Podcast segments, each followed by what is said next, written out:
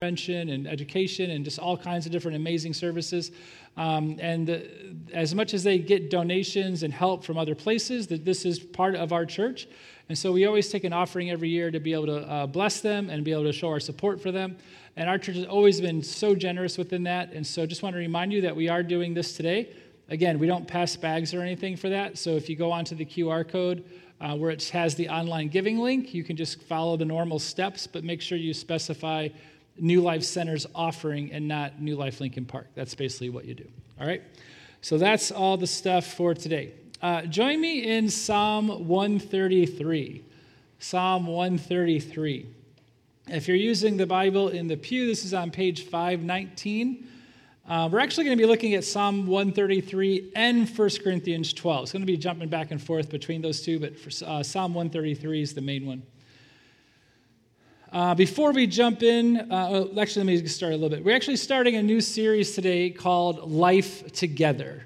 Uh, life together. And we're going to be looking at a lot of different texts throughout Scripture that talk about community and talk about the church and what it means to be the people of God. Uh, but the idea of this series was inspired by a book that Dietrich Bonhoeffer wrote called Life Together. Um, Dietrich Bonhoeffer was a German theologian who saw firsthand the impact that Nazism had on his country and specifically the church during World War II. Um, in 1933, when Hitler, just to give a little bit of context about when this book and what uh, was written and um, the context of what it came out of, in 1933, when Hitler took power, the church in Germany split.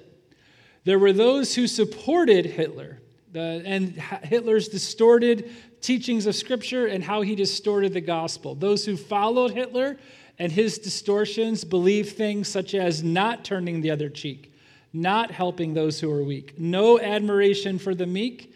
The idea is that it was, to, it was the strong who take Europe and then the strong who would take tomorrow the world. This was the church that followed Hitler. Then there were those who opposed Hitler and Bonhoeffer was one of them, who fought to maintain the orthodox views of Christianity, of what the Bible teaches, that salvation is in Jesus alone and no one else. Unfortunately, by 1938, those orthodox views of Christianity were illegal in Germany. It was illegal to say that salvation was through Jesus alone and not through the views of Hitler. So Bonhoeffer starts what was basically an illegal underground seminary uh, with a few dozen students to teach them theology and, and sound Christian doctrine. But it wasn't simply about learning the information, it was about living to be the people of God, living theology, living the teachings of Scripture in the midst of a culture that was antagonistic toward their faith. It was about being disciples of Jesus in the midst of a culture that promoted disciples of a political figure. It was about being the people of God in the midst of a place who were opposed to such a community. And so, when we, I, I want you to hear this background. I want you to know where this book came from so that when you hear Bonhoeffer say this, you understand how potent it is that he says it. Bonhoeffer said, The Christian cannot simply take for granted the privilege of living among other Christians. This isn't somebody in our time where it's like, oh man, okay, let's get up, or I'm tired, let's just watch it on the video. This is somebody in the midst of a culture that thought it was illegal to hold the beliefs of the Bible, who is saying that it's, we cannot take for granted the privilege of living amongst, among other Christians. When we understand the context of his book that he wrote in and what the people of God were challenged with in that time, then his ring, words ring powerfully when he also says this It is easily forgotten that the community of Christians is a gift of grace from the kingdom of God, a gift that can be taken from, any, from us any day, that the time still separating us from the most profound loneliness may be brief indeed. Therefore, let those who until now have had the privilege of living a Christian life together with other Christians praise God's grace from the bottom of their hearts. Let them thank God on their knees and realize it is grace, nothing but grace, that we are still permitted to live in the community of Christians today. And that's really what this series is about that we're going to be talking about is this great God thanking God for the grace of being in community. Because we are, we are obviously not living in Bonhoeffer's time, but his encouragement and his challenge to the church is as incredibly important and potent and vital for the church in our time. We need to not take for granted the privilege of being together.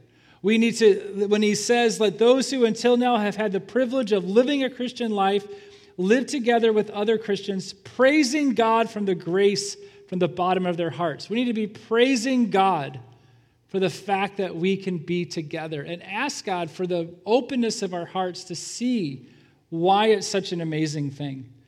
We want to think about what Christian we want to think about the Christian community the way that God intends the community to be. We want to understand what it means to be a part of the church based on how God has fashioned and formed the church to be. We want to, be, we want to embody what it means to be the church in our world that needs to hear of Jesus. Ronald Rolheiser says this Christian community is a gathering around the person of Christ in a, in, in a way that displaces our selfishness so that we begin to live in a charity, joy, peace, patience, goodness, long suffering, faith, constancy, mildness, and chastity that make it possible to precisely live with each other beyond differences, fears, and incompatibilities. It's because of Jesus that we're together. And it's because of Jesus that this works. It's because of Jesus we thrive and flourish as a community. And so, over the course of this month, we're going to learn what the scriptures teach about being part of God's community. Uh, today, we're going to look at two different passages this Psalm 133 and then another one in 1 Corinthians 12 that are going to give us a foundation that the rest of the series is going to be built on. Uh, but before we get into that, let's pray and ask God that He would speak to us through His word this morning. And so, God, we do. We ask that you would speak, that you would teach us, that you would open our hearts and minds to hear from you, God, that you would open our hearts and minds to the truth of your grace. The fact that we can be together, the fact that we can be with you, the fact that we can gather and worship and laugh and talk and pray, the privilege of that, God. God, help us to not take that for granted. Forgive us for the times that we take that for granted. Help us see the goodness in community and encourage our hearts within it. We thank you for everything. It's in your name we pray. Amen. And so, like I said, the two scriptures that we're mainly going to focus on today are Psalm 133 and also uh, one section in 1 Corinthians 12. And we're going to be going back and forth between the two because they complement each other really well. Uh, but the first thing that we're going to see is this is that being part of the church is part of following Jesus. Being part of the church is part of following Jesus. And when somebody says that they are a follower of Christ, when somebody says that they've put their trust in Jesus, when someone says that they are a Christian, equal to that is, I am part of the church. If somebody, it's just, that's the equation. That's how it works. To be a follower of God is to be part of the community. If somebody says, I like Jesus, I want to follow him, but I don't want anything to do with the church, that doesn't work because they go together. To be part of the, to be a follower of Jesus is to be part of the church. It says in Psalm 133 how good and pleasant it is when God's people live together in unity. Being part of the community of faith isn't a chore, it's not an obligation, it's not a job. It's what it means to be a child of God. And it should be a good thing, a pleasant thing, a positive thing. That doesn't mean that there's never work. That doesn't mean that there's never disagreement. That doesn't mean that we never have strife or there's never tension and you have to be with people who don't cheer for the same teams that you cheer for. And somebody might steal your parking spot or take the last cup of coffee or be a jerk to you. That's going to happen. It doesn't mean that we're perfect. But even in the midst of tension, even in the midst of disagreements in time, how good and pleasant it is to be together how good, how awesome it is to be part of the community that God has made. How desirable, how wonderful, how amazing it is when we live this life together. 1 Corinthians 12 speaks of this also. It says in 1 Corinthians 12, verse 12 and 13, just as a body, though one, has many parts, but all its many parts form one body, so it is with Christ. For we were all baptized by one Spirit so as to form one body whether Jews or Gentiles, slave or free, and we were all given the one Spirit to drink. It's talking about this oneness language, this drawing together language. And we, so within that, we have to understand what the church is and what the church isn't. The church is not a building, the church is the people that are here. The church is not a structure, it's a bunch of interconnected relationships. The church is not a program, the church is a family. The church is not bricks and mortar, it's not wires, it's not shingles, it's not plumbing. The church is laughter and tears and celebration and mourning, and as Bonhoeffer says, doing life together. When you give your life to Jesus, you immediately become part of following Jesus. I know that even as I'm getting a little older, some of my uh, childlike ways do not go with me, and I'm very grateful for that. And even at my age, I'm still a Lego person. Um, and some of you know this about me. I love doing Lego sets uh, to the chagrin of my family sometimes. Um, I acknowledge I have a couple sets stacked up that I haven't got to, but it's just a joyous anticipation of having the time to finally get to them. The idea you open up this box, and sometimes there's hundreds or even over a thousand of these different Legos, and you have this image on the box of what it's going to look like. And mine are going to look like something from Star Wars. And so there's a ship, or there's a creature, or there's a building, or something. And you have all of these different pieces. And as you start taking these individual pieces, they just look like small little two by two bricks, or four by four bricks, or this weird pipe, or whatever that might be. But as you start interlocking them together, you realize that all these little pieces make this larger thing that is amazing. And you need the small pieces to make the larger thing. And as the small pieces come together, what it's supposed to be is formed and fashioned and comes to fruition. And it's the same with us. Every single one of us, we come in here and we are a part of what God is making within His church. You are a piece of what God wants the world to see when He sees the community of faith. He doesn't want people, when they hear about New Life Lincoln Park, to say, Oh, you guys have a great building. He, which we do, but I mean, that's beside the point.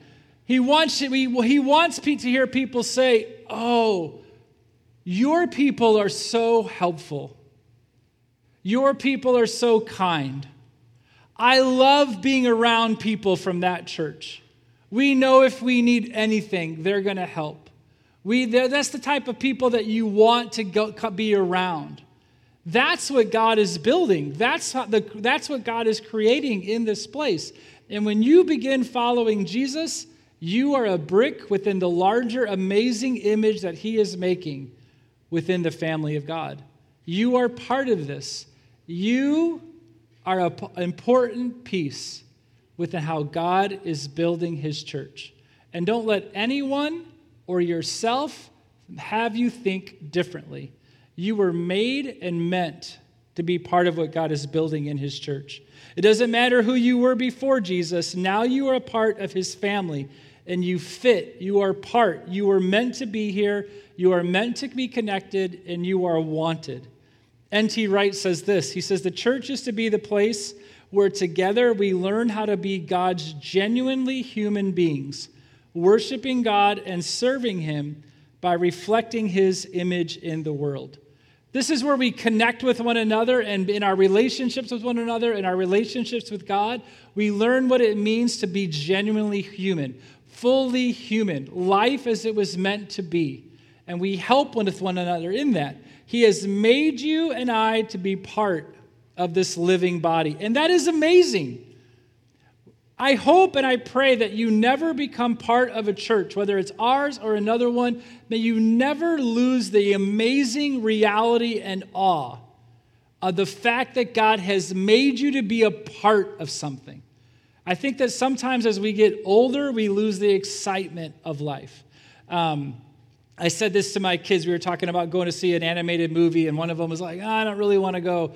And I said, You know what? Don't ever get so old that you can't enjoy a good cartoon. Uh, we have a new puppy. I've been talking about that, and I had her out the other day, and there was a lightning bug, and she just started hopping, chasing this lightning bug. And I was like, the coolest thing. And I was like, loving this, the simplicity of chasing fireflies. My teenagers don't do that anymore. I have to do that we lose that childlike awe of the things of life the older and more jaded we get. Don't get so old that you lose the childlike wonder of being part of a place that God is building. And if you've never thought about the church like that, it's time to start thinking about it like that. It's not buildings and walls and pews. It's not this thing, obligation or thing, or guilt trip that from your parents or anything like that. It is this amazing body that God is making and He has established, and you are a part of that. God, open our eyes to the wonder and the awe of being part of your community. Being a part of the church is part of following Jesus. That leads to the second thing God strengthens and encourages us with his church. God strengthens and encourages us with this church. It says in Psalm 133 in verse 2 it's like precious oil poured on the head, running down on the beard, running down on Aaron's beard, down on the collar of his robe. Now, this is building on the first one that said how good and beautiful it is, how good and pleasant it is when we live together in unity, when we're in community, when we're doing this life together, when we're connected. That's like precious oil poured on the head, precious oil running down on the beard, running down on Aaron's beard, down on the collar of his robe. Now, I've been talking up this idea of being part of the community, and it's like this. And when we hear this verse, it's like, I don't really care about beards and beard oil. What's the whole point of that? Well, again, we have to read this within the context. And so, what's this builds, but we have to understand how it builds. And so, precious oil. Oil was a symbol of joy, of happiness, so, your community being together is like joy and happiness running down on the beard. Oil was used to anoint people, specifically priests who were working in the temple. So, this isn't just any oil, this is the best oil. So, this is the best type of joy, the best type of happiness that we're talking about on the beard of Aaron. He was the high priest, the one who would guide the community in worship, the one who was responsible to lead the community in worship. Running down on the collar of his robes, an abundance of this good oil, not just the oil used again within their worship services to anoint. And it's saying it's not just dripping, it's pouring out, it's overflowing. So, what is the image here? When we're in community, when we're living life together as God has placed us and it's working, the joy and happiness that comes from that should be overflowing out of our experiences. Again, it remove there shouldn't be any drudgery. There shouldn't be any obligation. There shouldn't be any, oh, we got to do this. When we truly understand the grace that God has given us to make us part of something and we live with one another with that understanding. We get to do this together. I'm not alone. I have people who have my back. I can invest in other people. It doesn't mean introverts becoming extroverts and we can we all respect those differences. But doing life together when we embrace that and we understand that, that is joy and happiness that comes out of that that overflows out of our experiences. Our connections help facilitate worship and spiritual climate. Our relationships help one another grow. Our, help, our connections help us go through our life and what we're experiencing. Think about it from the opposite perspective. When the people of God aren't doing this, when we're not connected, when we're not unified, then our prayers become hindered. When our people of God aren't connected and unified, then encouragement stops. When we're not unified, then truth can be divided into segments. When we're not unified, then agendas come before people. When we're not unified, then people carry burdens alone. When we're not unified, then we're on our own with our doubts and with our questions. But when community does happen, when, when we are connected, when we're doing this life together, then the good oil, the joy, the happiness, the connection, that flows. The people of God lift one another up in prayer. There's encouragement that abounds. We rally around the truth. Our agenda is God. We carry one another's burdens, and people are reminded of who they are and who God is. When we are unified, the happiness and the joy that God provides just overflows amongst us. And what happens? We strengthen and we are strengthened in community. We get stronger as people and as followers of God when we are together and connected. That's what 1 Corinthians 12 is talking about. It says in verse 14, Even so, the body is not made up of one part, but of many. Now, if the foot should say, Because I am not a hand, I do not belong to the body, it would not for that reason stop being part of the body. And if the ear should say, Because I am not an eye, I do not belong to the body, it would not for that reason stop being part of the body. If the whole body were an eye, where would the sense of hearing be? If the whole body were an ear, where would the sense of smell be? But in fact, God has placed the parts in the body, every one of them, just as He wanted them to be. And if they were all one part, where would the body be? As it is, there are many parts, but one body. There is a variety of people in this place. We're not all the same. We don't have the same backgrounds and stories and histories and, and financial statuses and education and any of those different things. We are different, and that is a beautiful thing. That is exactly how God wants it. You think about Lego sets. You, if you just have a big box of all red bricks that are four by two, you could probably build something, but it's going to be kind of lame and dull compared to if you had a whole bunch of different ones. If you had a toolbox, you have a whole bunch of different tools in there, not just a box of one tool, because that's what you need. You need the variety, you need the differences. And the reality is, in verse 18, it says that God has a it says, in fact, God has placed the parts in the body. That word means appoint, to designate, to give a task to. God has specifically placed you in the body for a reason your spiritual gifts, your history, your perspective, your story, what you've come from, what you've learned, what you've endured. God has placed you here because somebody needs you in your life. Amen. Somebody needs you in this place. We just, um, I just got back from a New Life Pastors Retreat the last couple of days, and um, there was almost 40 pastoral couple, 40 of us made up of pastoral couples who were there. And at one point, we divided up into some smaller groups based on seasons of life. And so there were all those who had no kids in one group, those who had little kids in another group, those who had elementary school kids, those of us who had teenagers, and then those who were empty nesters. The empty nesters were really excited and like happy, but um, it also it took them a while to get up out of the chair. Um, when we said that, oh, you should have heard it. It was great. But they were giving it to us, the teenagers, going, ha ha ha ha, we're done with that. Those of us who were with the teenager group, are my kids in the room? Um, the fact that we were with 10 other people to be able to go, this is what we are experiencing, thinking that there's something unique going on in our house, but you hear from 10 other people, oh, no, no, we had that happen. Oh, no, no, we're going through that. Oh, no, no, it was worse here and realizing within 10 minutes, I'm not alone. And there was things that we've gone through that we could say to another parent who are just going through something, well, here's how we handled that.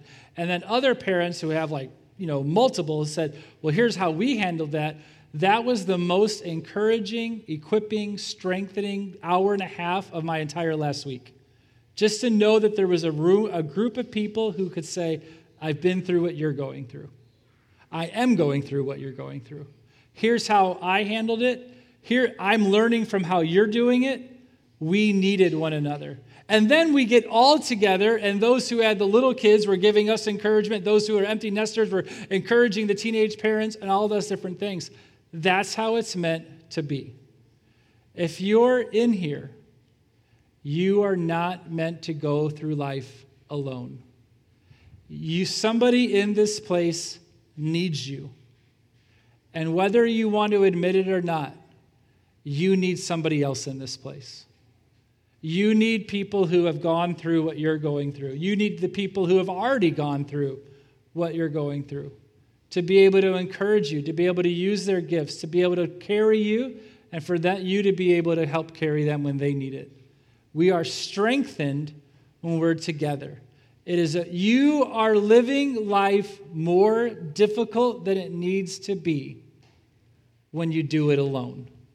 But when we do what God has made things to be, when we do it together, we have strength.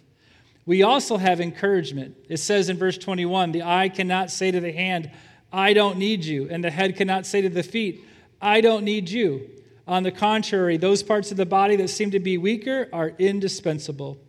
I'm going to skip down to verse 25. So there should be no division in the body, but that its parts should have equal concern for each other. If one part suffers, every part suffers with it. If one part is honored, every part rejoices within it.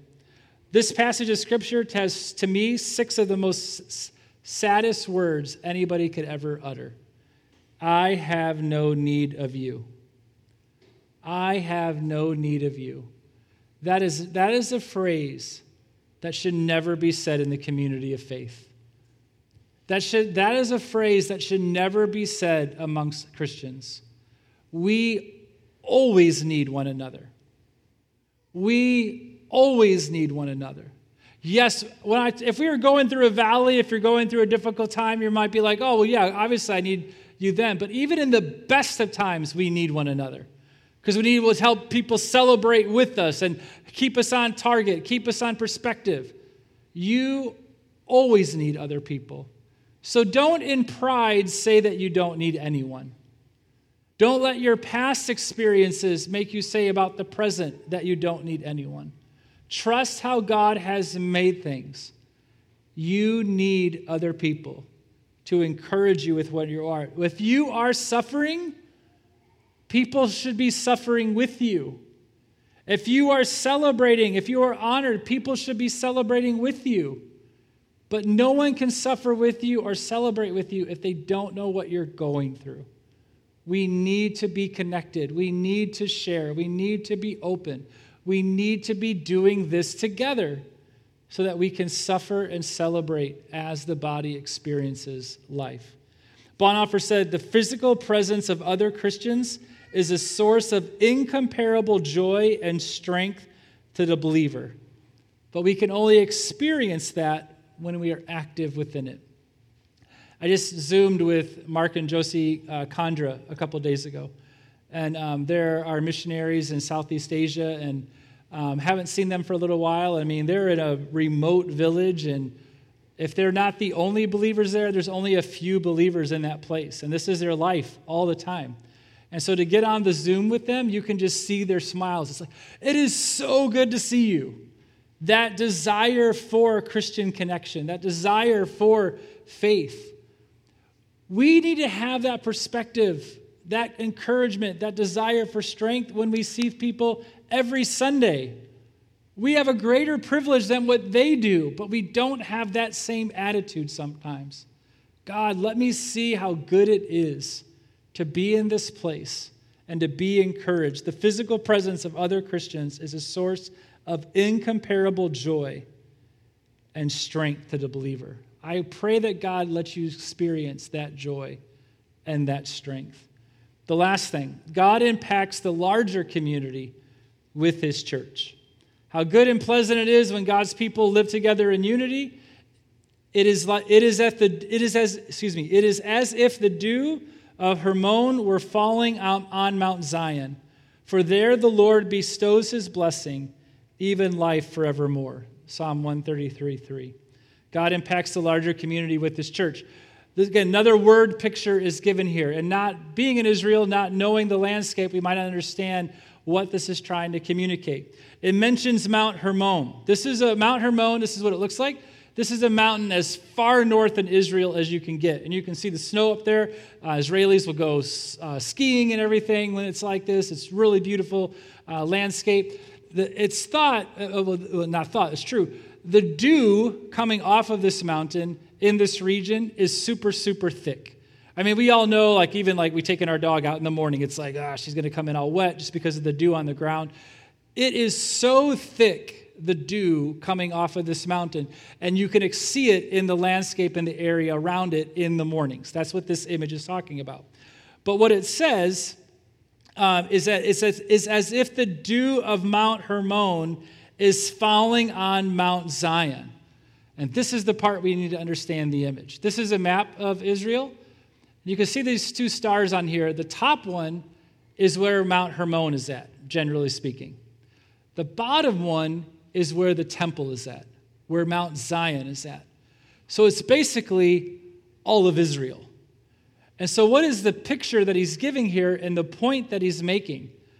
The unity in the body of believers is so good and so pleasant and so abundant that it should be, it's like the dew from the north is covering the entire land down to the temple. How the community is interacting with one another is going to impact everything outside of the community. Everyone out of the community is going to be impacted by the unity and the love coming out of this community. That's what God is saying. When my, when my people are living in unity, how good and pleasant that is. And it's so amazing that the goodness of it is going to overflow into your lives, and you're going to experience joy and happiness like you never knew because of what I'm doing in one another's lives in your life. But when that's happening, that joy and happiness isn't just going to overflow in your own community, it's going to overflow and impact all of the community. All of, all of Chicago should be impacted by the unity of New Life Community Church. All of Chicago should be impacted by the joy and abundance coming out of this place and our locations. And not just ours, all of the Church of Jesus Christ. Chicago should be different because of us. And so we have to ask ourselves if that's true. Is that what's happening? This idea resonates with the words of Jesus. He said, A new commandment I give to you, that you love one another. Just as I have loved you, you also are to love one another. By this, all people will know that you are my disciples, if you have love for one another. I mean, Jesus says people are going to know me based on how you interact with one another. There's a missional aspect that's laid on the community you know, we, we might not be able to impact all of the world. We can't impact all of this country, but we can do something in this place. And it starts with how we're interacting and living life together.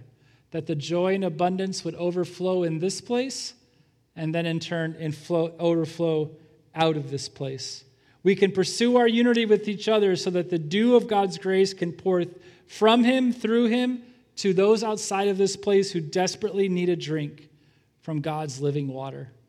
Bonhoeffer said this A life together under the word will stay healthy only when it does not form itself into a movement, an order, a society, but instead understands itself to be part of the one holy, universal Christian church, sharing through its deeds and suffering in the hardships and struggles and promise of the whole church. The church should never become something else other than what God has made it. It is not a political agenda. It's not a cultural pursuit or anything like that. It is the body of Christ pursuing Jesus. And when we, the body of Christ comes together to pursue Jesus and worship Jesus and grow in Jesus and encourage one another in Jesus, then we're functioning as we should be. And the joy and abundance overflows and it overflows out of this place to where our society is changed. If our society isn't changing because of what the church is doing, it's then the church is doing something it shouldn't be. And we're focused on the wrong things. Let us be about Jesus and proclaiming who he is, because God will impact the larger community with his church. He'll impact us, he will strengthen us, he will encourage us, being part of the church is part of what it means to follow Jesus. On that, we're going to end today by receiving communion. Um, and it's appropriate.